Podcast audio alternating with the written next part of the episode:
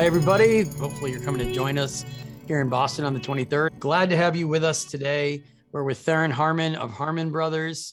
So, hope you enjoy listening to him talk about his broad, vast, and very famous history of video marketing.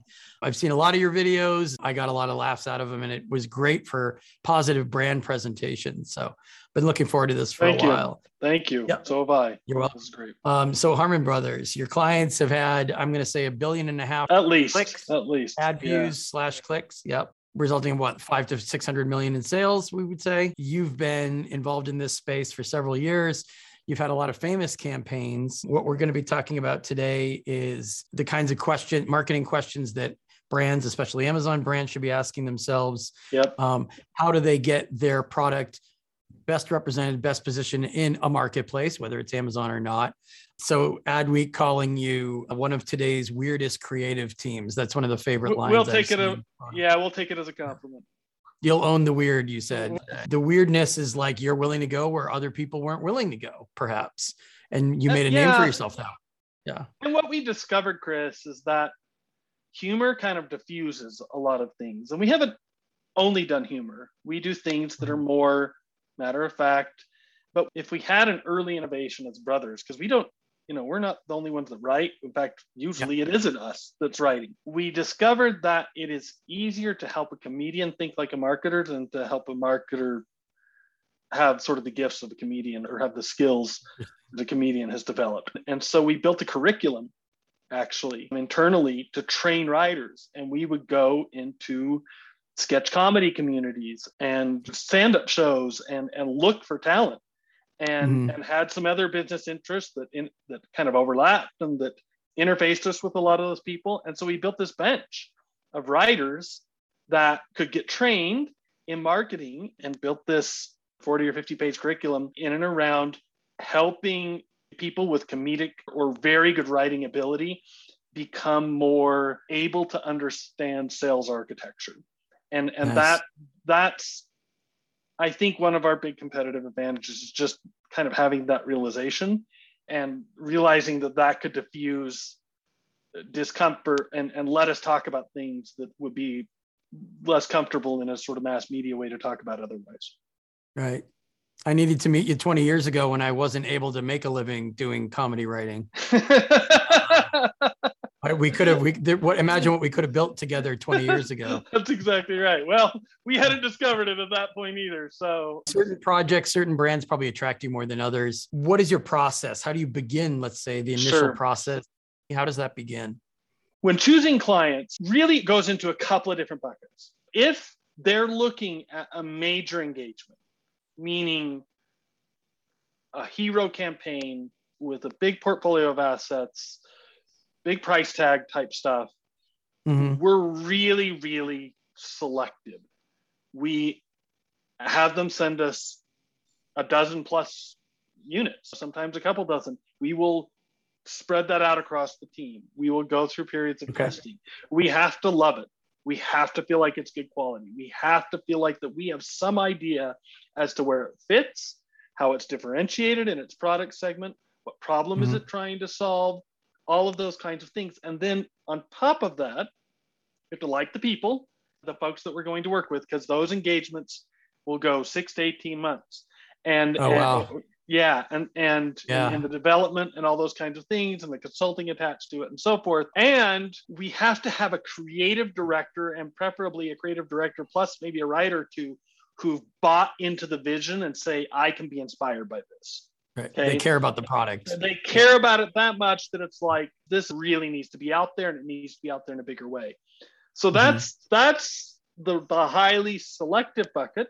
Most people actually that come to us don't either aren't ready for that from a financial standpoint, or or we're we're not seeing it. Maybe their product, like for instance, we've tried marketing products. that- Speaking of kind of how we look at their positioning on Amazon, that have a, a sub 4.3 star rating and that Okay. is that's a hard we found that that threshold is tough once you dip down below that that you're getting into Yeah. the high threes even anything above four can, can work but once you Mhm. dip below four in amazon it makes that our type of video work that's, that's really trying to make the brand huge Right. it makes it very very difficult mm-hmm. and we've we have a couple of battle scars in and around that particular issue now the other bucket of clients are folks that maybe aren't ready quite yet or they don't have big budgets. They're just getting off the ground. They're this underdog business right? That's really trying right. to get out there and make their make their mark.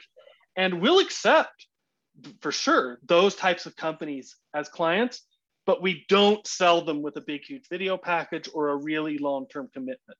We go right, you can speak to that budget. We, we can speak to that pop. budget that's right we yeah. can speak to that right. budget and and they may not even be getting video from us we, we may c- come in as like a strategic marketing advisor or a fractional cmo yeah. or something of that nature will come mm-hmm. in and w- we could end up sourcing the video from their favorite production company mm-hmm. or somebody right. in, in our bench of relationships or a solo freelance editor that type of a thing or even a competitor somebody a company that we would consider more competitive right. to us.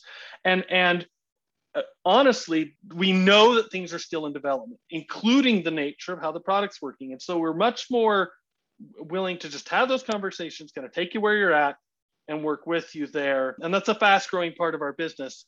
But the the folks that kind of graduate up into these big campaigns it's a single digit fraction of the folks that reach out to us. So yeah that's a, you brought up kind of scale their ability to scale which leads me into my next question actually we read that 80% of your customers double their revenue after their first ad 60% 10x their revenue after their first ad so you mm-hmm. probably have a sit down discussion with them to be fully qualifying about mm-hmm. what we're talking about there those yeah. are those those hero campaign hero portfolio hero campaigns okay where, where we've mm-hmm. totally vetted that and our confidence level going in is so high that we we just rarely miss it, it right. doesn't it doesn't mean we've never missed but it is, mm-hmm. it's a very very small fraction of the clients that don't get an roi at that level almost everyone does and so yeah so the point is is that this other grouping of clients that we're working to help them grow and so forth that's more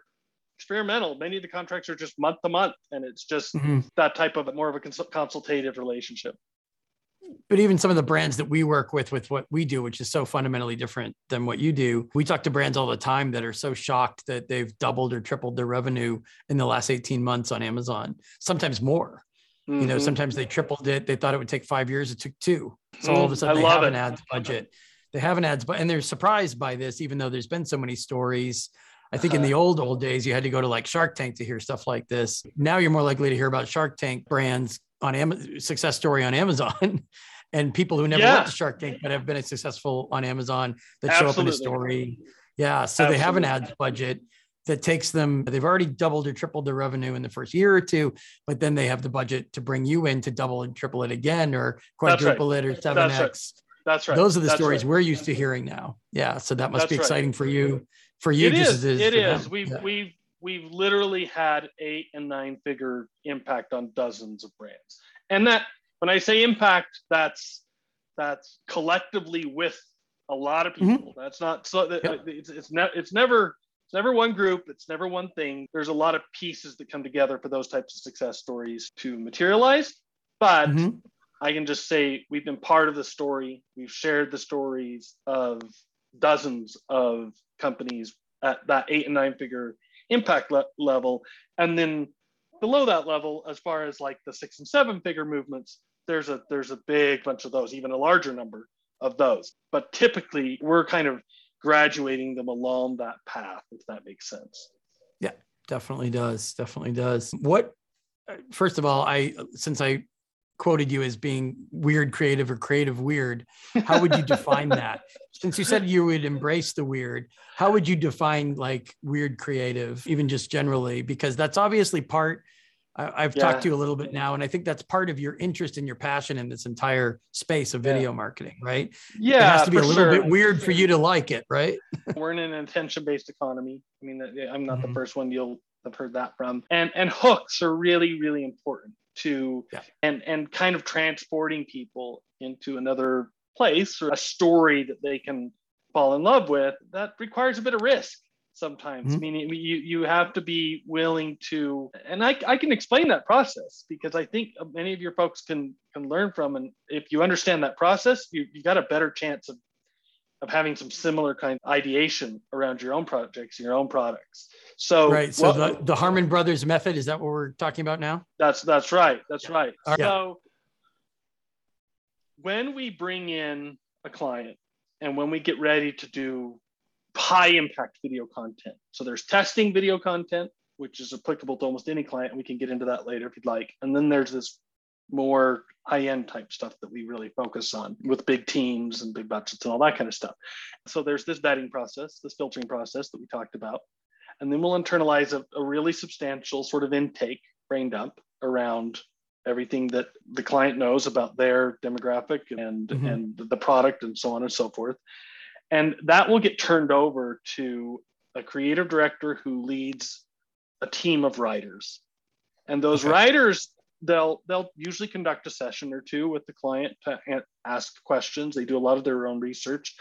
And that writing phase often can go four, six, even eight weeks. Eight weeks is an outlier, typically four to six type weeks. And they are essentially concocting their own ideas their own world and a fully fleshed out script mm-hmm. as to as to how you would tell this story whether it be shorter form long form or modularly and that we don't allow the writers to cross pollinate because okay. what we what we want is really really fresh unique things so that you get hit if you if you're working on a hero campaign you you you you get hit with at least four highly okay. unique scripts. You have them pitch them independently. Is that what you mean? Like they develop well, so they'll develop then... them. We'll bring everybody yeah. into. We'll bring the client and their lead decision makers into a writing retreat.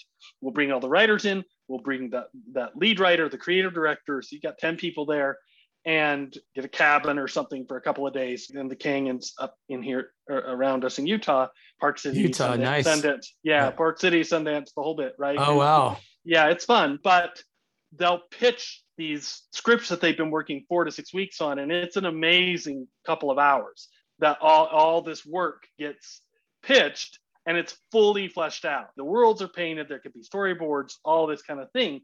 And then the client and the creative director will work together to decide on a backbone for the hero level tentpole piece. And for the balance of the two day retreat, the writers will take the best of everything that was put together and they will build that kind of final sign off. And then, and then they'll continue to build it and all the variants and all those support sorts of things all the way through production and post production but the point is is that they come out of that retreat process saying this is amazing. Everybody can feel the energy of it that this can be a real success. And so that's the process and we scale that down for, for lower budget things. We'll still use multiple writers, two or three. We'll use what we call a creative brain trust, which is comes out of Pixar. Pixar and Creativity Inc. That book, there's a there's a mm-hmm. really strong model for this idea of a creative brain trust. And it allows you to check your ideas against other people who are skilled and trained understanding uh, what a great video looks like and how to construct it.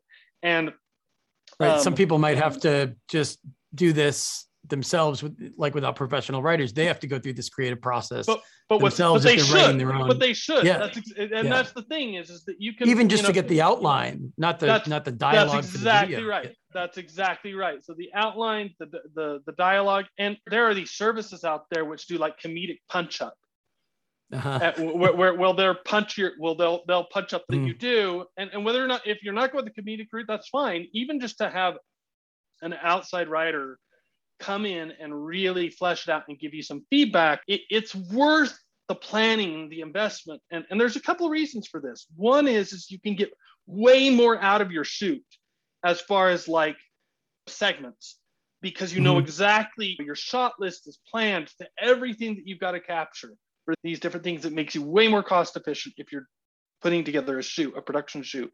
And and then the other thing is being entertaining is great, but we come from a place of sales first, art second, but it's a close second, right? right. So sales first, you don't want something because it's funny or because it's hooky or whatever to get in the way of actually doing the job of selling your mm-hmm. product. Humor does help. It, first of all, it makes it memorable. I watched a handful of these today for the you know second or third time, and they're memorable. And so humor yeah. does sell, right? Oh yeah, it does. Yeah. The, no, I agree. Yeah, I agree. I mean, I'm just saying I've seen it get in the way. Yeah. People remember the mm-hmm. joke mm-hmm. and not the product, or they or they get somehow thrown thrown off of that psychological commitment to convert is mm-hmm. is somehow disrupted because of some sort of tangent in the, the storytelling. And and so we'd rather distracting. That's that's yeah. exactly right. You can you can mm-hmm. get to a place where you're distracting, and that is that's what you're trying to avoid. Yeah. And I'm just saying preparation, even for beginners, preparation really helps you avoid that. It, it really mm-hmm. comes down to that early investment in, in planning the way your videos work. When people just shoot video on the fly because they need something quick, yeah, uh, typically it's not the money best spent. Thanks again for joining me for today.